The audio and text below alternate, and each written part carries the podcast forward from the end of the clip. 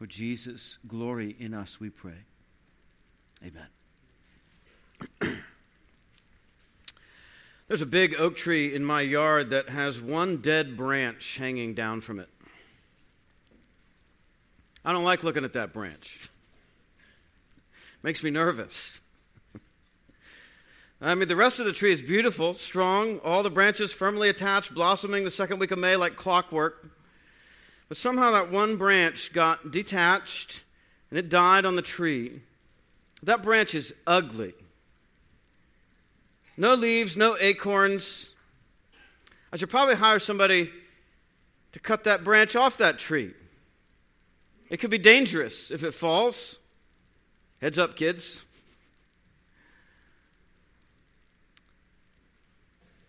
Oak makes good firewood, though, doesn't it?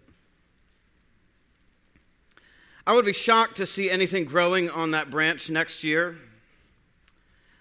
One way or another, that branch is going to come down. Either it's going to fall or I'll hire a guy. It's only a matter of time. And yet, somehow, people think the Christian life can work differently. hang by a thread, barely connected to the vine, produce no fruit, and yet accept, accept, expect to keep their place in the plant.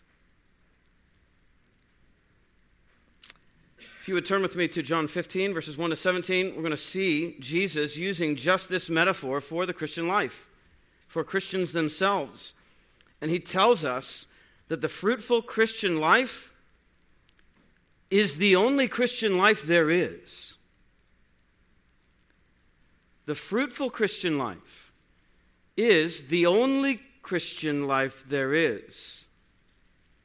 and he gives us five encouragements towards a fruitful Christian life. I'll just walk us through those five very briefly. The power to be a fruitful Christian comes from remaining in Christ in verses 1 through 5. That means persevering in personal communion with Him, personal conversation, fellowship with Him, in prayer and in God's Word. The peril of a fruitless life, though, is final judgment in verse 6, burning. But the promise of a fruitful life is answered prayer and God's glory in your character and fruitfulness. And the evident proof and assurance of your discipleship to Him. The pattern for the fruitful life is God's love for Jesus and Jesus' obedience to His Father, Jesus' self sacrificing love for us. And the purpose of the fruitful life is Christ's electing purpose for choosing you, which is the lasting fruit of holiness before God and love for each other. That's where we're going this morning in John 15, 1 through 17. You cannot bear the fruit of the Spirit apart from Christ and His Spirit living in you. Any more than a branch can bear fruit apart from the vine. A branch feeds on sap that only comes from a rooted vine. Detachment is the death of the branch. And a skimpy reception of sap leaves you dying on the vine. But if you do remain in Christ by feeding on his life giving power and his word, prayer, and ordinances in the church, then the promise and proof of fruitfulness remains available to you and for you. The fruit God expects is self giving, self forgetting love for each other on the pattern of Jesus' love for us in obedience to his Father. That is his electing purpose for you. That's why he chose you to be one whom he saves. And Jesus designs that purpose to be achieved in local church fellowship as branches together, connected to each other through connection to the same vine. So let's read the text. John 15, 1 through 17. I am the true vine, and my Father is the vine dresser. Every branch in me that does not bear fruit, he takes away. And every branch that does bear fruit, he prunes, that it may bear more fruit. Already you are clean because of the word that I have spoken to you. Abide in me, and I in you. As the branch cannot bear fruit by itself unless it abides in the vine, neither can you unless you abide in me. I am the vine, you are the branches. Whoever abides in me and I in him, he it is that bears much fruit, for apart from me you can do nothing.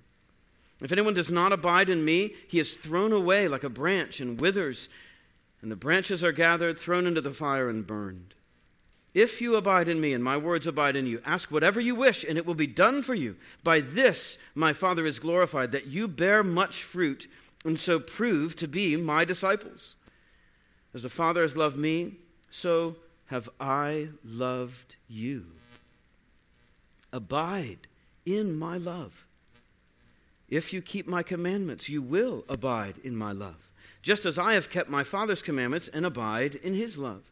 These things I have spoken to you, that my joy may be in you, and that your joy may be full.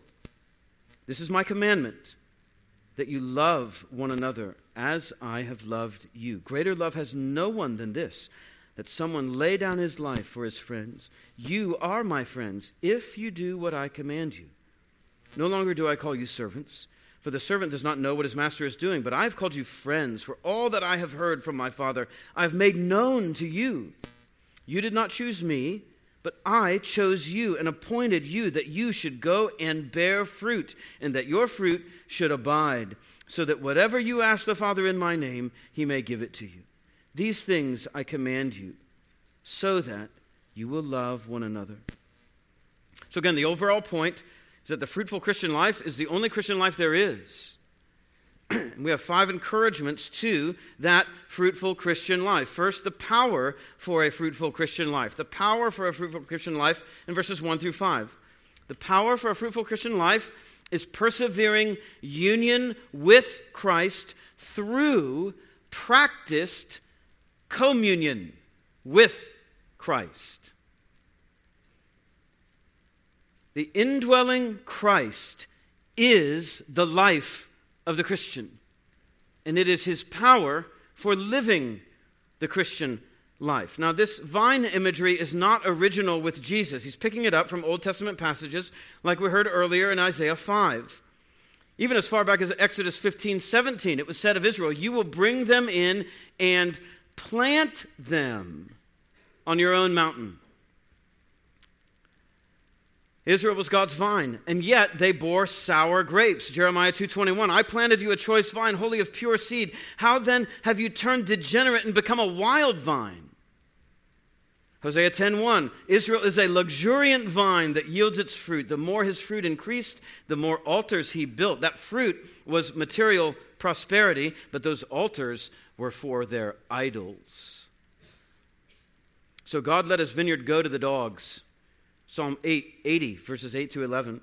You brought a vine out of Egypt. You drove out the nations and planted it. You cleared the ground for it. It took deep root and filled the land. Why then have you broken down its walls, so that all who pass along the way pluck its fruit? The boar, the wild boar from the forest, ravages it.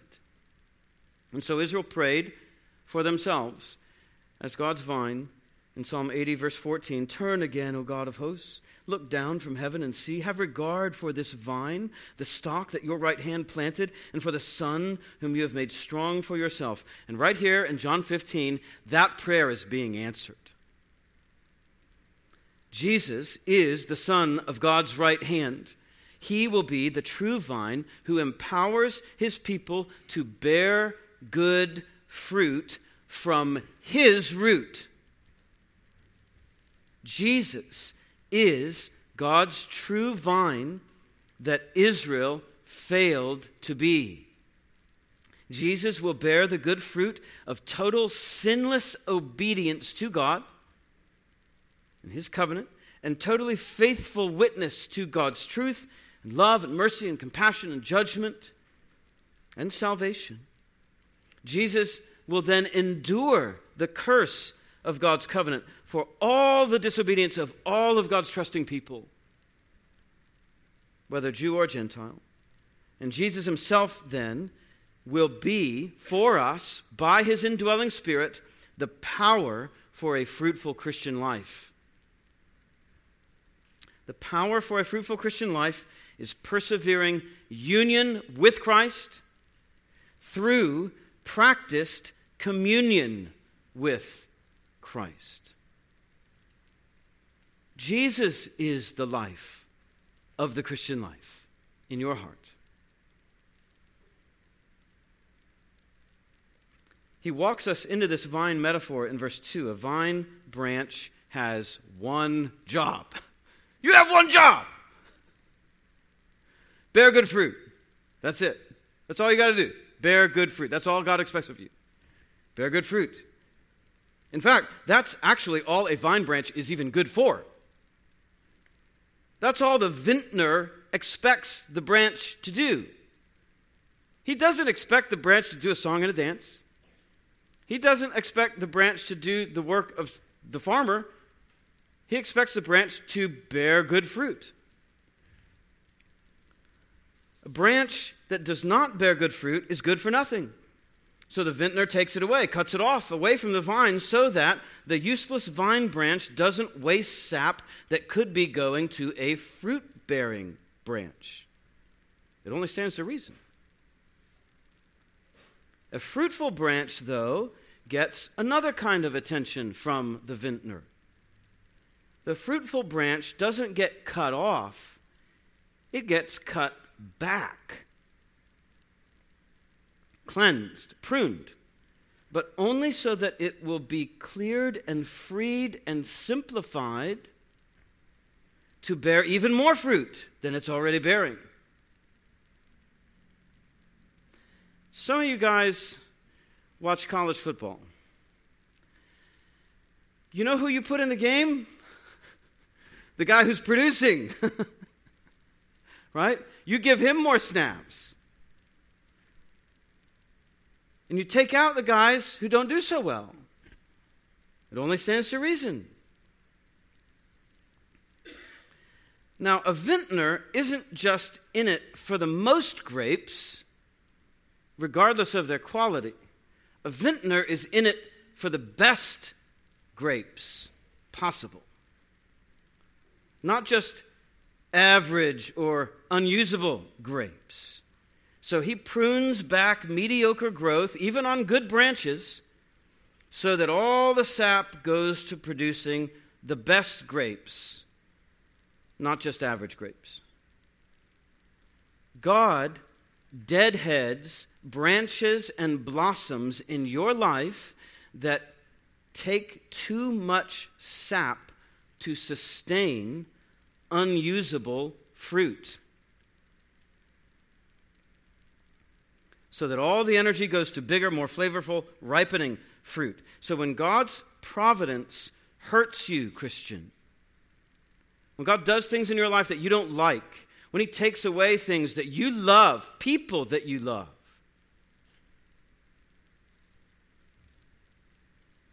that's why. When the storm destroys, when the cancer returns, when the children rebel, or get sick or die. When the money disappears, when the job goes away, when the friend betrays, when the ministry fails, Christian, he's not cutting you off, he's cutting you back.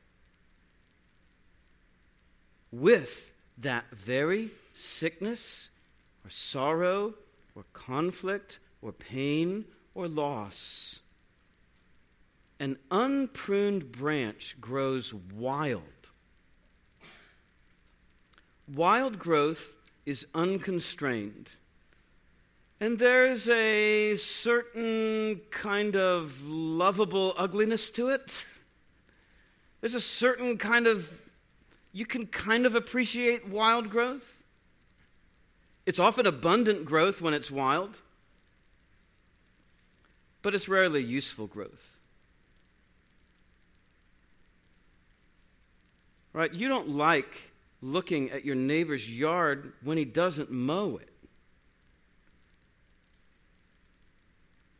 You like looking at a nice, green, mowed lawn, right? You don't like it when it's overgrown with dandelions and weeds, that's gross. Are dandelions pretty? Yeah, kinda. To little girls, I think. Little girls like dandelions. They bring their dads dandelions. But a grown man who's a yard guy, that dandelion's gone. It's gone. I'm killing it. Pruned growth. Pruned growth is beautiful. Pruned growth is useful. God doesn't want wild growth in your heart and life. He wants sweet, holy, humble, loving, trusting, obedient, patient, enduring, compassionate, tender, firm, radiant fruit. I don't like soft, mushy grapes. I like tender, firm, juicy grapes. Right? I don't like to bite into a grape and be like, Ugh. I like it to have some snap to it. You don't get that kind of grape in the wild, do you? No, no, no. You, you, you have to nurture that kind of growth, that kind of good fruitfulness, useful fruitfulness. What God wants out of your life, Christian, is not just the most fruit, He wants the best fruit. That's why He prunes you. Already you are clean because of the word that I've spoken to you. Verse 3 that word clean is the same word family as the verb pruned. And it goes back to chapter 13, verse 10. They already believe, they've already been washed by faith in Jesus' teaching about himself and what he would do in dying for them and rising again from the dead. They believe, they're with him. They've already been pruned. They're readied for fruitfulness by their faith in Him and loyalty to Him, even through the persecution of the Pharisees. They've already believed that they have to eat Jesus' flesh and drink His blood, as it were. They've already stuck with Him through that kind of teaching even though lots of other people left him back in John 6. Now they must stay with, staying with him, here in verse 4. Stay with, staying with him. Remain in me, and I in you. Just as the branch is unable, powerless to bear fruit from itself unless it remains in the vine, so also it is with you unless, in, unless you remain in me. This whole thing is just another way of saying what Jesus already said in John 6:56. Whoever feeds on my flesh and drinks my blood abides, same verb, abides in me, and I in him. As the living Father sent me, and I live because of the Father, so whoever feeds on me, he also will live because of me. This is the bread that came down from heaven, not like the bread the, that the fathers ate and died. Whoever feeds on this bread this is real manna. He's going to live forever. You feed on me. You feed on my body broken for you, my blood shed for you. You feed on that truth. You feed your soul on that. That will nourish you. That will lead you to eternal life. Now, abiding is not, don't get wrapped around your own axle about this, okay? Abiding is not like some kind of transcendental meditation in the lotus position, some secret mind emptying mysticism that you don't know how to achieve in your quiet time. Abide, abide. Mm, am I abiding yet? I don't know. Don't do that. That's not what, what it means.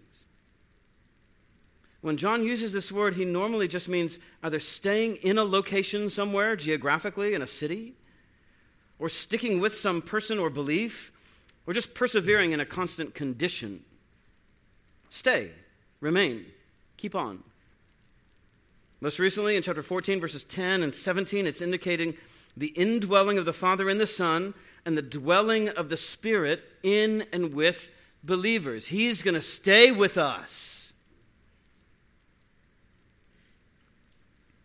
And the Father stays, lives his life in the Son. So abiding in Christ is just persevering in relational communion or fellowship with Christ by faith. Following him, sticking with him, staying with him, persisting no matter what the culture does, no matter what you have to sacrifice for it. To abide in Christ is not to achieve some mystic state of consciousness in your quiet time, but simply to keep on living life in moment by moment, daily communion communication with Christ.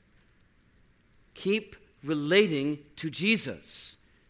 keep listening to him in Scripture, keep praying to him in prayer, keep fellowshipping with him with his people, stay a part of his family, keep knowing and being known here, stay personally attached to Jesus in these ways, like a branch on a vine.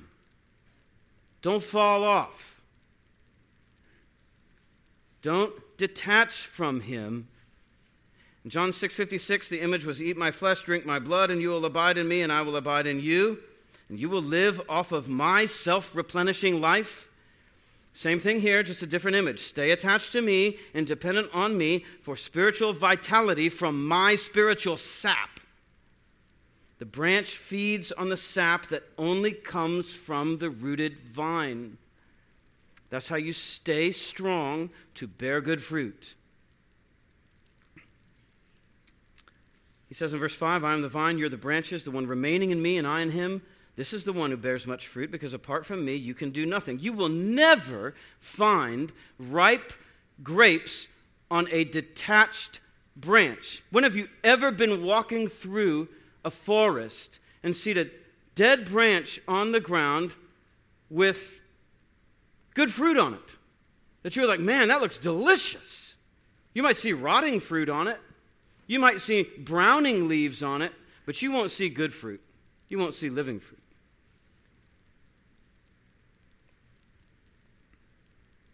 You certainly won't see growing fruit. A severed branch is a sapless branch, and a sapless branch is a fruitless branch. We are as powerless to live the Christian life in our own flesh as a branch is to bear fruit laying on the ground, cut off from the vine. You know what this means that Jesus has to tell you and me this stuff? It means we think way too highly of ourselves. It means he thinks we think we can produce good fruit apart from him. Now, Christian, you tell me, isn't that how you often live your daily Christian life? I don't have time for my quiet time. I don't have time to read the Bible. I don't have time to pray. It doesn't really work. I don't really understand it. It's not that fun. Why don't I bear fruit in evangelism? Why don't I grow in holiness? Why can't I say no to my lusts? Ah, I think you've answered your own question.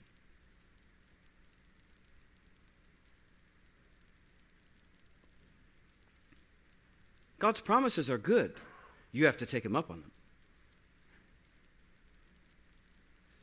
If you're not reading your Bible regularly, praying regularly, attending church regularly, relating to other Christians regularly, confessing your sins, asking God to fill you with His Spirit for obedience and love, then you have already solved the mystery of your own fruitfulness. It's not a mystery. What you are missing is practiced union and communion with Jesus. What He wants is you. He wants you.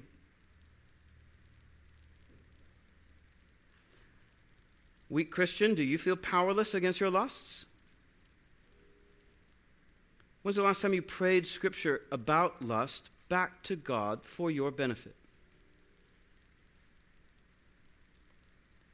Have you brought that lust to Jesus in prayer to say, Jesus, I am powerless against my own lustful thoughts? I can't say no. But I trust that you can funnel your spiritual sap into my soul's veins so that I can have the power and inclination to say no to ungodliness and worldly lusts and to repel even the first motions of lust in my mind and heart.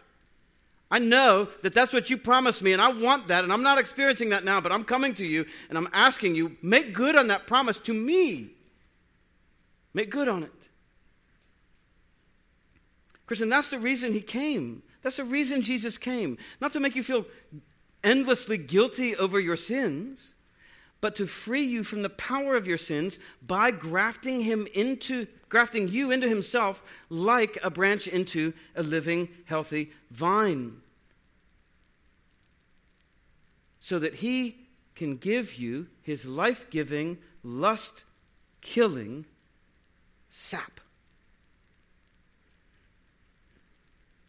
That sap is like the honey that Jonathan ate it brightens the eyes of your heart but you can't siphon that sap. You can't remain detached and then somehow create your little makeshift hose kind of tap in. No, you got to you got to connect. You you have to connect to the vine. You have to stay with him.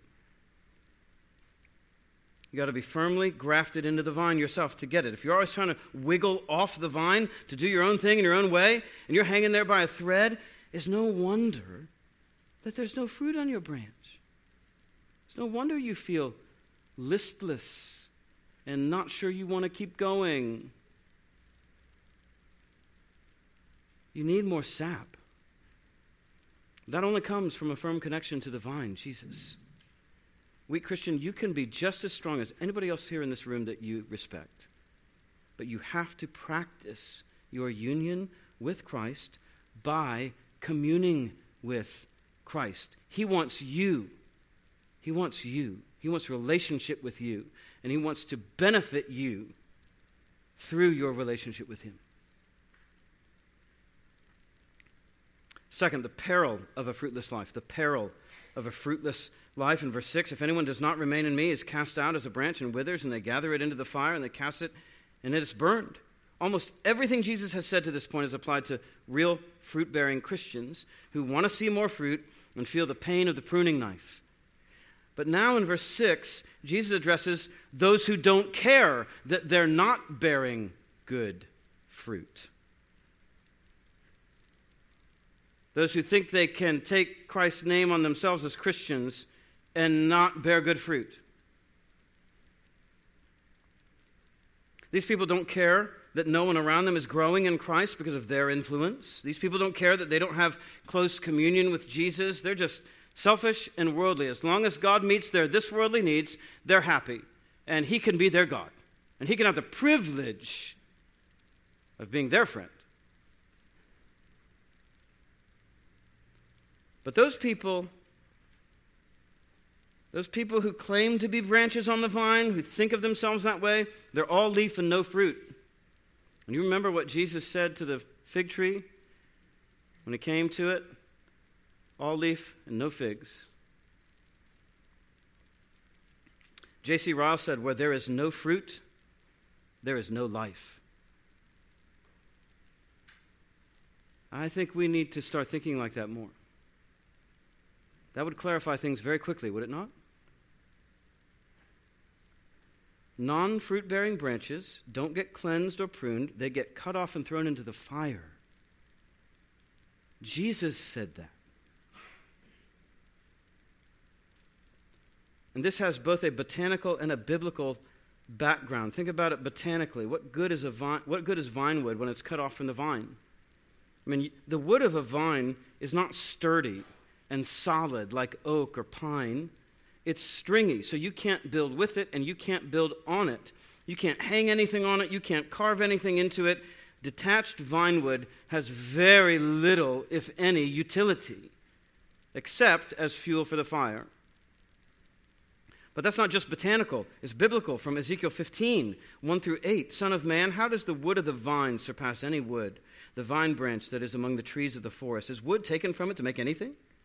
Do people take a peg from it to hang any vessel on it, like a wood peg you'd hang pottery on? Behold, it is given to the fire for fuel. When the fire has consumed both ends of it, and the middle of it is charred, is it then useful for anything? Behold, when it was whole, it was used for nothing. How much less when the fire has consumed it and it is charred can it ever be used for anything? Therefore, thus says the Lord God, like the wood of the vine among the trees of the forest, which I have given to the fire for fuel, so have I given up the inhabitants of Jerusalem because they have acted faithlessly. Declares the Lord God. Detachment from Christ leads to damnation in hell for all eternity. So, your perspective on your Christian life shouldn't be how loosely can I hang by a thread and still make it? Man, do you know what you're hanging over? You're hanging over hell.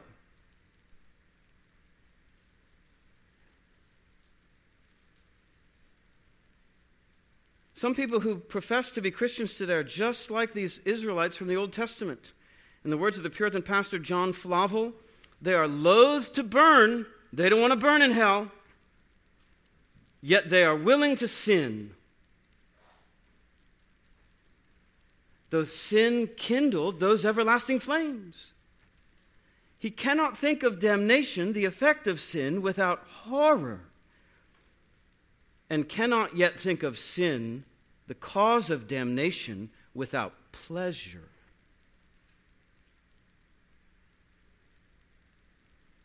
Is that you? You afraid to burn, but love to sin? Well, there's lots of people like that. Just because you're afraid to burn doesn't make you a Christian.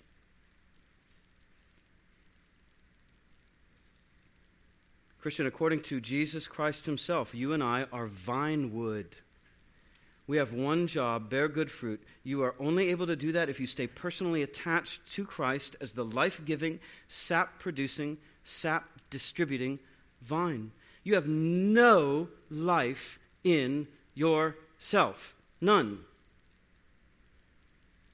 Your life is in Christ's life. But as J.C. Ryle said, there are false Christians as well as true ones. There are myriads of professing Christians in every church. This is in the late 1800s. There are myriads of professing Christians in every church whose union with Christ is only outward and formal. Some of them are joined to Christ by baptism and church membership. Some of them go even further than this and are regular communicants and loud talkers about religion but they all lack the one thing needful. Notwithstanding services and sermons and sacraments, they have no grace in their hearts, no faith, no inward work of the Holy Spirit. Useless and unsightly, such branches are only fit to be cut off and burned. They draw nothing out of the parent stem, and they make no return for the place they occupy. End quote. What Jesus is saying here is that fruitless Christianity isn't a thing.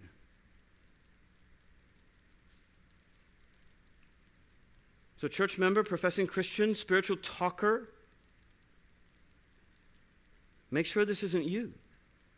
Some people try to see how loose an attachment they can have to Jesus and still be saved.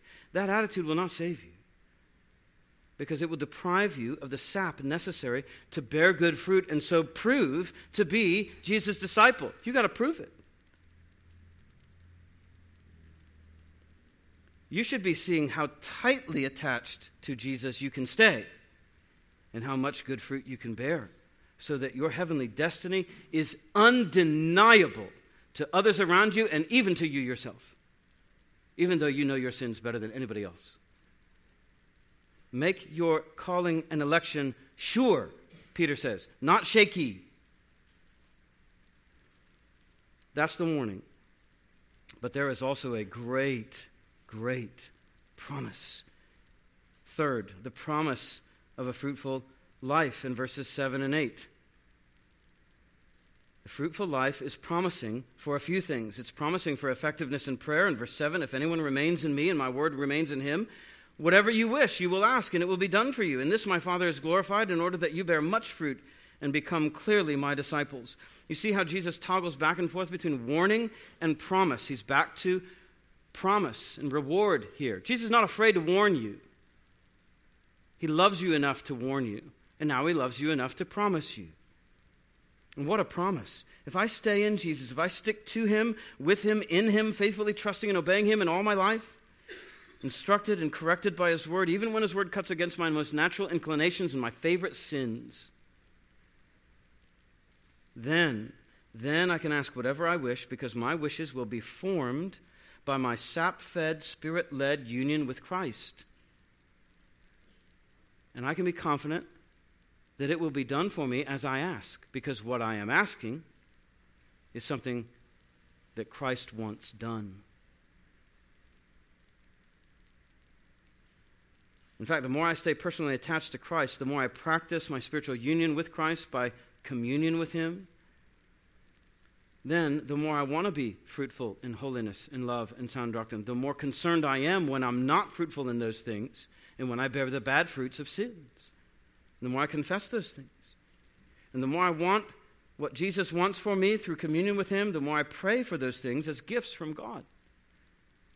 And the more I pray for them, the more God gives them. And the more God gives them in answer to our prayers, the more God is glorified in our character and ministry. Don't you want that? Christian, don't you want that?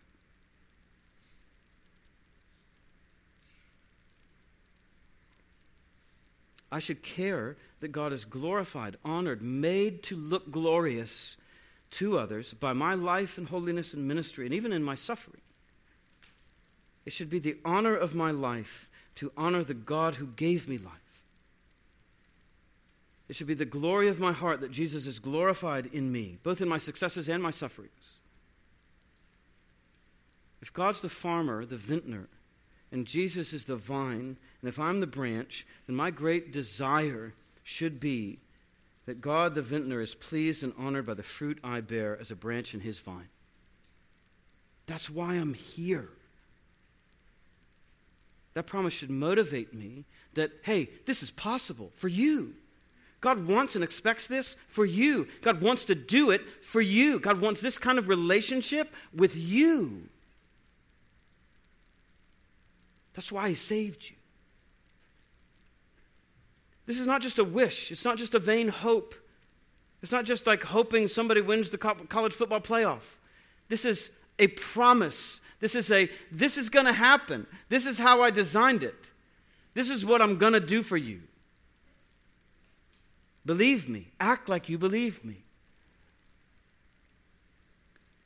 God will answer your prayers.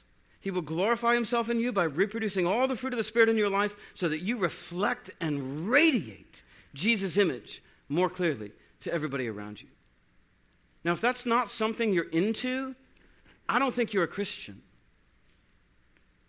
But if you're into that and you're frustrated that it's not happening, read John 15 this afternoon and pray over it. Christian, your Christ has given you a promise here. Hold him to it. Live your life in a way that reminds Jesus that he promised to glorify himself in the fruit of your holiness and ministry if you remain personally attached to him. So stay. As fruitfulness becomes my desire, it becomes the way that the Father is glorified in me, and the Father's glory in my life and obedience becomes the way that I prove to myself and everybody else that I really am his disciple. It's proven discipleship. This is what contributes to our sense of assurance. It doesn't contribute to our salvation, it contributes to our sense and comfort in the reality of our salvation. You know this, don't you? When you are in a habit of sinning, you wonder, Am I really a Christian? Yeah, right. That's how it works. And when you're not in a habit of sinning, when you're in a habit of obeying, you're like, Man, I love being a Christian. And you don't doubt it, do you? It's your sense of assurance that is at stake in your obedience. Don't you want to be assured? Don't you want your calling and election to be made sure? Don't you want everybody around you to be like, man, that guy's a Christian? And if he doesn't think he's a Christian, I have no idea why, because look at the way he lives. Look at his godliness. Doesn't he see? Isn't that how you want other people to look at you? Or do you want them to look at you and be like, eh, I don't know, 50 50, that could go either way at Judgment Day? I don't think that's how you want to look at yourself. Unfortunately, you do look at yourself that way sometimes because you sin. And that messes with your assurance.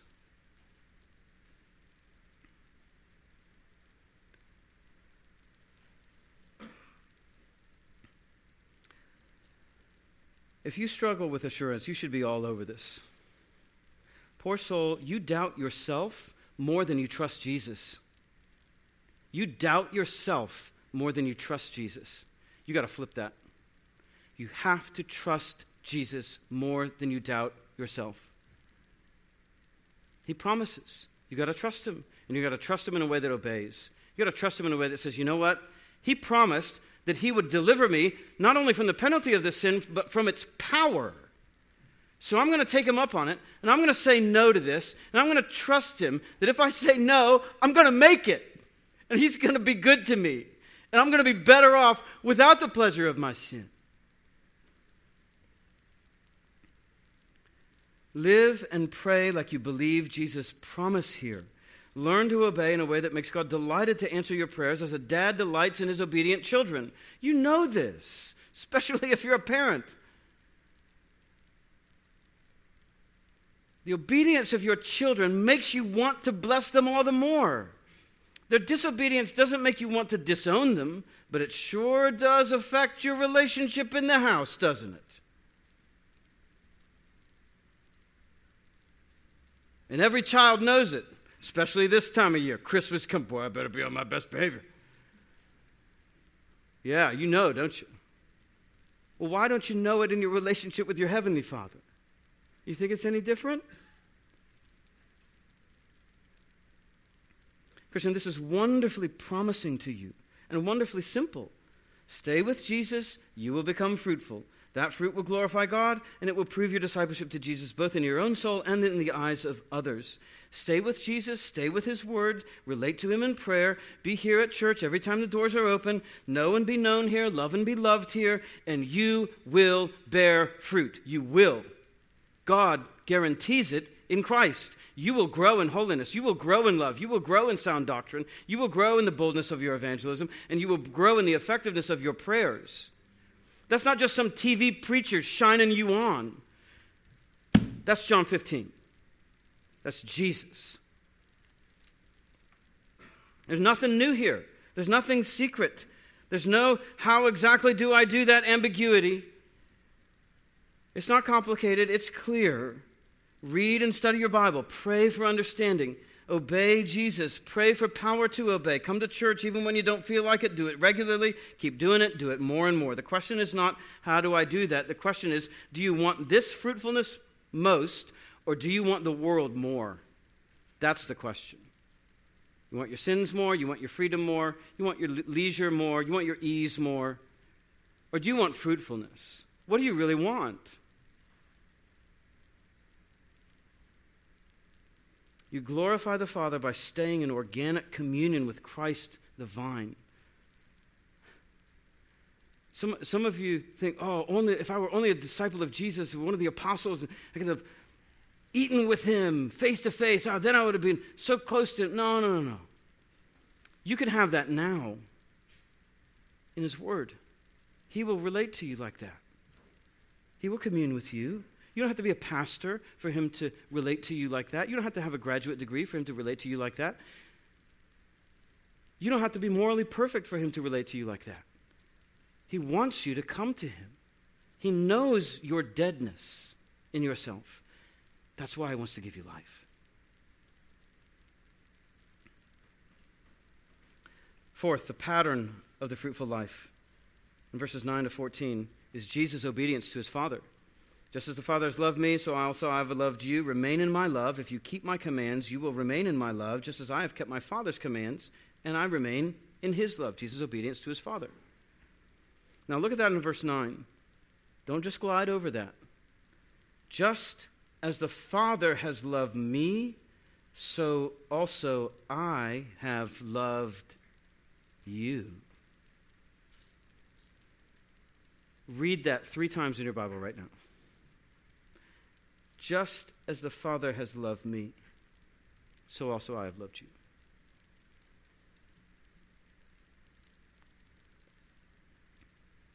Let that breathe. Christian, Jesus loves us like the Father loves him.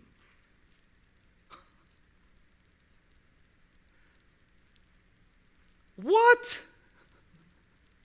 That's what you should say in your quiet time when you read that.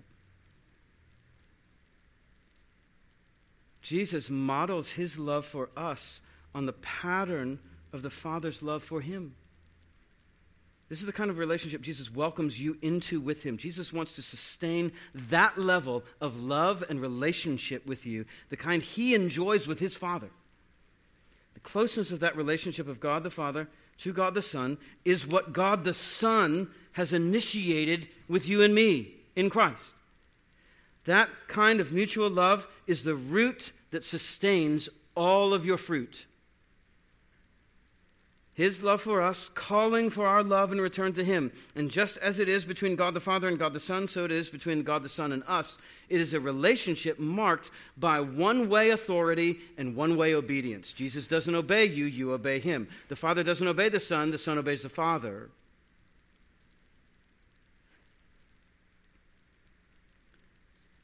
The Son's obedience to the Father is so central to that inner Trinitarian relationship that we cannot conceive of that relationship without obedience of the Son. I can't imagine Jesus being disobedient to his Father. The love between the Father and Son is a love expressed by the Father's unquestioned authority over the Son and the Son's voluntary obedience to the Father at the center of it all. And just like it is there in the Trinity, so it is in my relationship with Jesus. Obedience is central, authority is central. He's not taking it away. You are not Jesus' peer. And he is not indebted or obligated to you. You are not entitled to anything outside his grace. As Jesus' obedience is crucially important to his Father, so obedience to Jesus is crucially important to him. As the Son's responsibility was to image the Father to us by his self denying obedience to the self, to the divine will for the sake of his own love to us, so our responsibility now is to image the Son to others by our self denying obedience to Jesus and our self denying love to one another. In other words, it's very important to Jesus that you obey him. Just like it is important to God the Father that Jesus obeys the Father. That's what Jesus is saying about your relationship to him. The pattern of the fruitful life is Jesus' loving obedience to the loving authority of his loving Father. You see how love and authority go together in the Trinity? They also go together in your relationship with Jesus. Love and authority are not opposites. Authority expresses love, love exercises authority. It's as simple as that. And this kind of loving obedience to our loving Savior is the way for us to know and experience real joy in verse 11 modernity has sapped the joy out of obedience to authority. Look there in verse 11. These things I've spoken to you in order that I might be a killjoy, in order that you might have no fun, in order that you feel empty. No. In order that my joy, my joy, Jesus' joy, may be in you, and that your joy might be made full. Jesus wants you to experience the joy that he has in his obedience to his heavenly Father. He knows there, is, there are pleasures at God's right hand forever. I love, Jesus says, I love obeying my Father. I have so much joy. It is my food to do the will of my Father who sent me. And Jesus says, I don't want to keep that to myself. I want to share it with you. I want you to feel the joy that I feel in my obedience to the Father. I want you to feel that in your obedience to me as your Savior and King.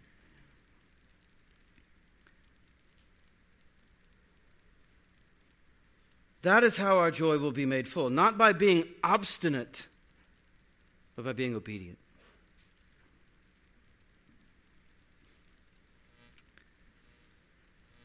pattern for our fruitfulness is also Jesus' love to us. This is my command in order that you love one another just as I have loved you.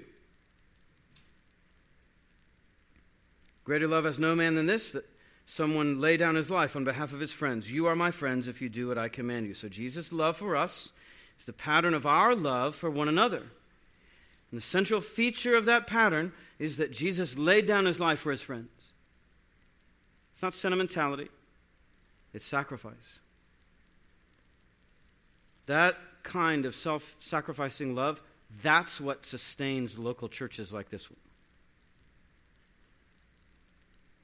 Love makes people attend when they feel like being absent. Love does that. Love makes people serve when they feel like sitting. Love makes people stay when they feel like leaving. Do you love the people in this church like that, Christian? Do you love anybody like that who doesn't share your last name? We remain in Jesus' love by loving one another in a way that lays down our lives for each other, just like Jesus laid down his life for us, and so remain in his Father's love.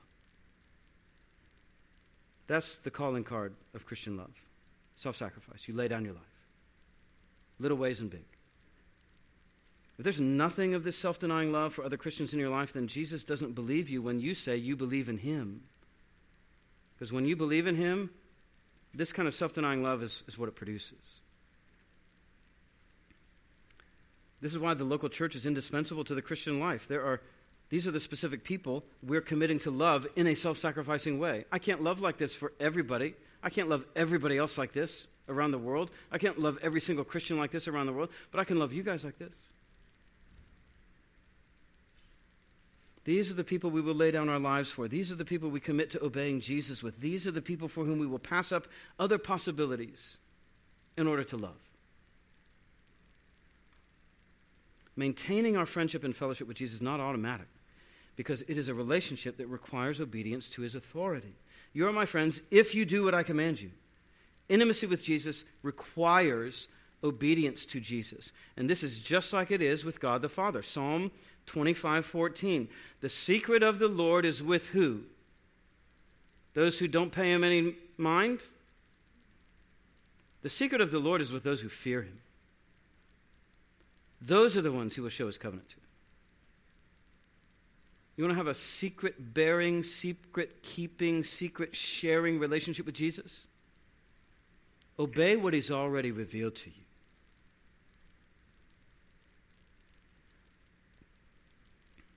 Do what he says. Take his priorities as your own. Look, man, a lot of you guys know this. Some of you are bosses in your jobs. You have people under you that don't pay any attention to your authority, and then they act like they're, they're your best friend. And you're like, uh, excuse me, what? That doesn't fly. I'm not inviting you over for Christmas. You're my worst employee. right. Right.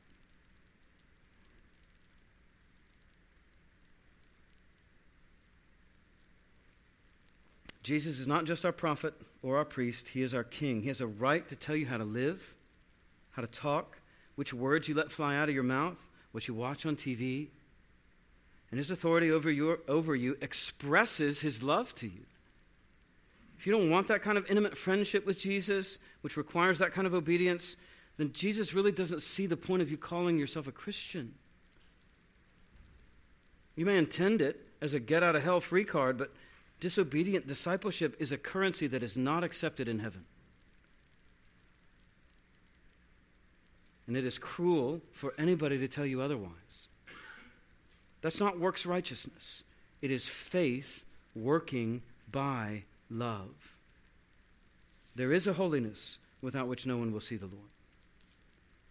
Fifth, and finally, the purpose of the fruitful life. It's multifaceted verses 15 to 17, the purpose of the fruitful life is, in the first instance, a revealing relationship with Jesus. No longer do I call you slaves because the slave doesn't know what his master's doing, but I've called you friends because all that I hear from my Father I make known to you.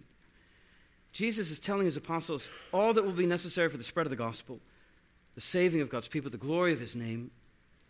And now he has told us in Scripture that he has heard his Father say to him for our salvation and growth in Christ, and he's going to take what he has heard and share it with us. Friends reveal their hearts to each other. Friends share priorities and joys and sorrows and secrets. And when Jesus makes us his friend, he tells us all that his Father has told him about his plans to save a people for himself. That's the inside track right there. And you know who gets it? Every Christian. Every Christian gets that inside track. You don't have to hear a voice or see a vision or have a dream or get a fancy education or know Greek and Hebrew. When Jesus friends you, he begins to tell you through his word and scripture all that the Father has told him. It's a revealing relationship. That's why you pray before you read scripture, because you're not just reading a novel. You're reading Christ's revelation of God to you. And that's why you obey what you read. Why would Jesus reveal any more to you if you're not obeying what he's already revealed to you? This is also an arranged relationship. You did not choose me, but I chose you. The purpose of the fruitful Christian life is first and foremost the purpose of Jesus himself. He arranged this with you, He initiated it with you, He planned it, He purposed it. Jesus handpicked His apostles for their office, and He also chose His elect people from before the foundation of the world for eternal life. We don't know why He chooses one and not another, but He does. Salvation is of the Lord from the beginning to the end. The fruitful Christian life is God's purpose for every Christian. He appointed us, like He appointed the apostles, to bear enduring fruit. And that means this is a responsible relationship. He appointed us in order that we might go and bear fruit and that our fruit might remain. That fruit is first the fruit of Christian conviction, knowing the truth about who Jesus is, what He's done for us, and what He expects of us how we honor and obey Him. It's also the fruit of the Spirit in Christ like character love, joy, peace, patience, all the rest. It's the fruit of Christian ministry and service, doing good to others spiritually. He appoints us not only to eternal life in heaven, He appoints us to a life of bearing good fruit here on earth. Christian, God did not save you so that you could keep on sinning without remorse and expect heaven when you die. That's not why He saved you. It wasn't so that you could just go on living your already comfortable, prosperous, entertaining life and sprinkle a little Jesus on it like ranch dressing to cool the heat of your conscience. Jesus is not a condiment to whatever main dish you want your life to be about. Jesus is your main dish. He chose you and appointed you for the same reason he chose and appointed the apostles, so that you might go and bear good fruit and your fruit might remain. That's better than whatever you had going on without Jesus. It's also a receiving relationship. He reiterates the prayer promise in verse 16 in order that whatever you ask the Father in my name, I might do for you. Jesus wants you to have this asking and receiving relationship with him that he has with his Father. He wants to give so that in turn, when you ask, you receive, and you marvel at the mercy of that relationship to you. And yet, He wants this for you not in isolation from other people who believe the same things. He wants this for you with us, with other Christians in local churches. All this is moving towards loving one another personally, concretely in the local church. Look there in verse 17. These things I have commanded you in order that you love one another. That's where he ends. Jesus ends with you at church. Friendship with Jesus means seeking out and loving others who have friendship with Jesus. That is how Jesus talks. This whole vine and branch thing means that you are organically connected, not just to the living vine, but to all the other branches that are connected to the living vine. Jesus has been saying all that he's been saying, really from chapter 13 on, in order that you might love one another. That's why the elders here talk about the church as we do, because Jesus talks about the church as he does. Love one another as Jesus loved us. How did he love us? By fulfilling his covenant commitments, sacrificing himself to do so. Is that how you live the Christ Christian life? Is that how you love other Christians? Christian, I hope it's clear now. You cannot live the Christian life in your flesh. You cannot live the Christian life apart from Christ. What Jesus wants from you is you, organically connected to Him, like a branch to a vine. He wants your heart firmly attached to His heart, receiving sap, producing fruit, asking for fruitfulness, and receiving fruitfulness and holiness and love and sound doctrine, conviction, character, competence, effectiveness, power, assurance. That's what he wants for you. To remain carelessly detached from Christ is inexcusable for us who are under the sound of the gospel. Listen to how John Flavel warned his congregation 400 years ago. Now, whatsoever apologies or excuses others might make for themselves in the last day, to be sure, you can make none. Talking to his own congregation as a pastor. God hath given you a capacity and competent understanding. Many of you are wise and subtle in all your other concernments, and only show your folly in the great concernment of your own salvation. You know what you're doing in your job, but you're totally careless with your soul. It's not that you're not smart enough. You cannot plead want of time, Flavel says to his congregation. Some of you are grown gray headed under the gospel. You cannot plead want of means and opportunities. The ordinances and ministers of Christ have been with you all your life long to this day. Sure, if you be Christless now, you must also be speechless then on the day of judgment. That's a faithful pastor talking to his congregation 400 years ago.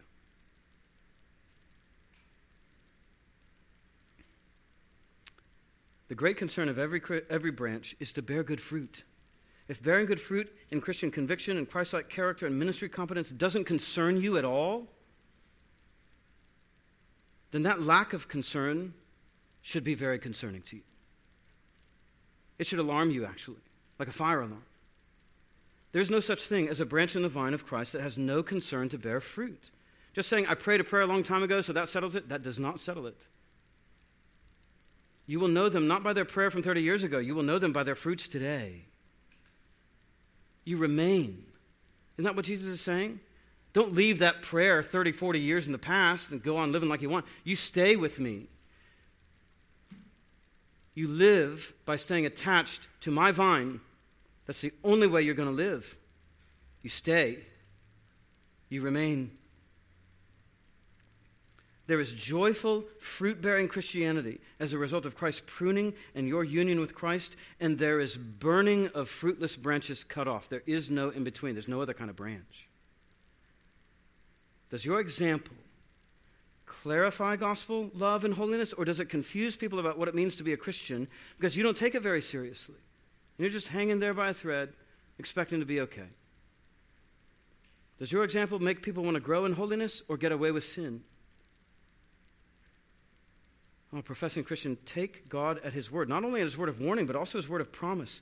Get and stay personally attached to the personal Jesus by a faith that trusts Him and repents of your own sin and self righteousness and self sufficiency. Sustain and feed that union with Christ by constant communion with Him in Bible reading and prayer, in church relationships, and Lord's Day worship with the saints and self denial. Love each other. See to it that you glean the benefits of fruitfulness for yourselves in answered prayer, the glory of God in your character and ministry, comforting evidences of your own salvation Model your love for each other here on the self giving love of Jesus Christ for us on the cross. And make the purpose of your life to bear the good fruit of holiness and edification of other people in Christ by your Christ like love for them. This, this is the way, this is the only way that Jesus' joy will be in you and that your joy will be made full. Let's pray.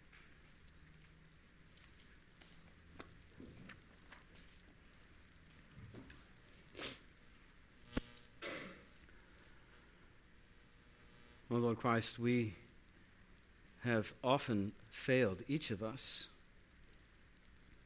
to remain in you, to stay in communion with you, in prayer, in Bible reading, in church fellowship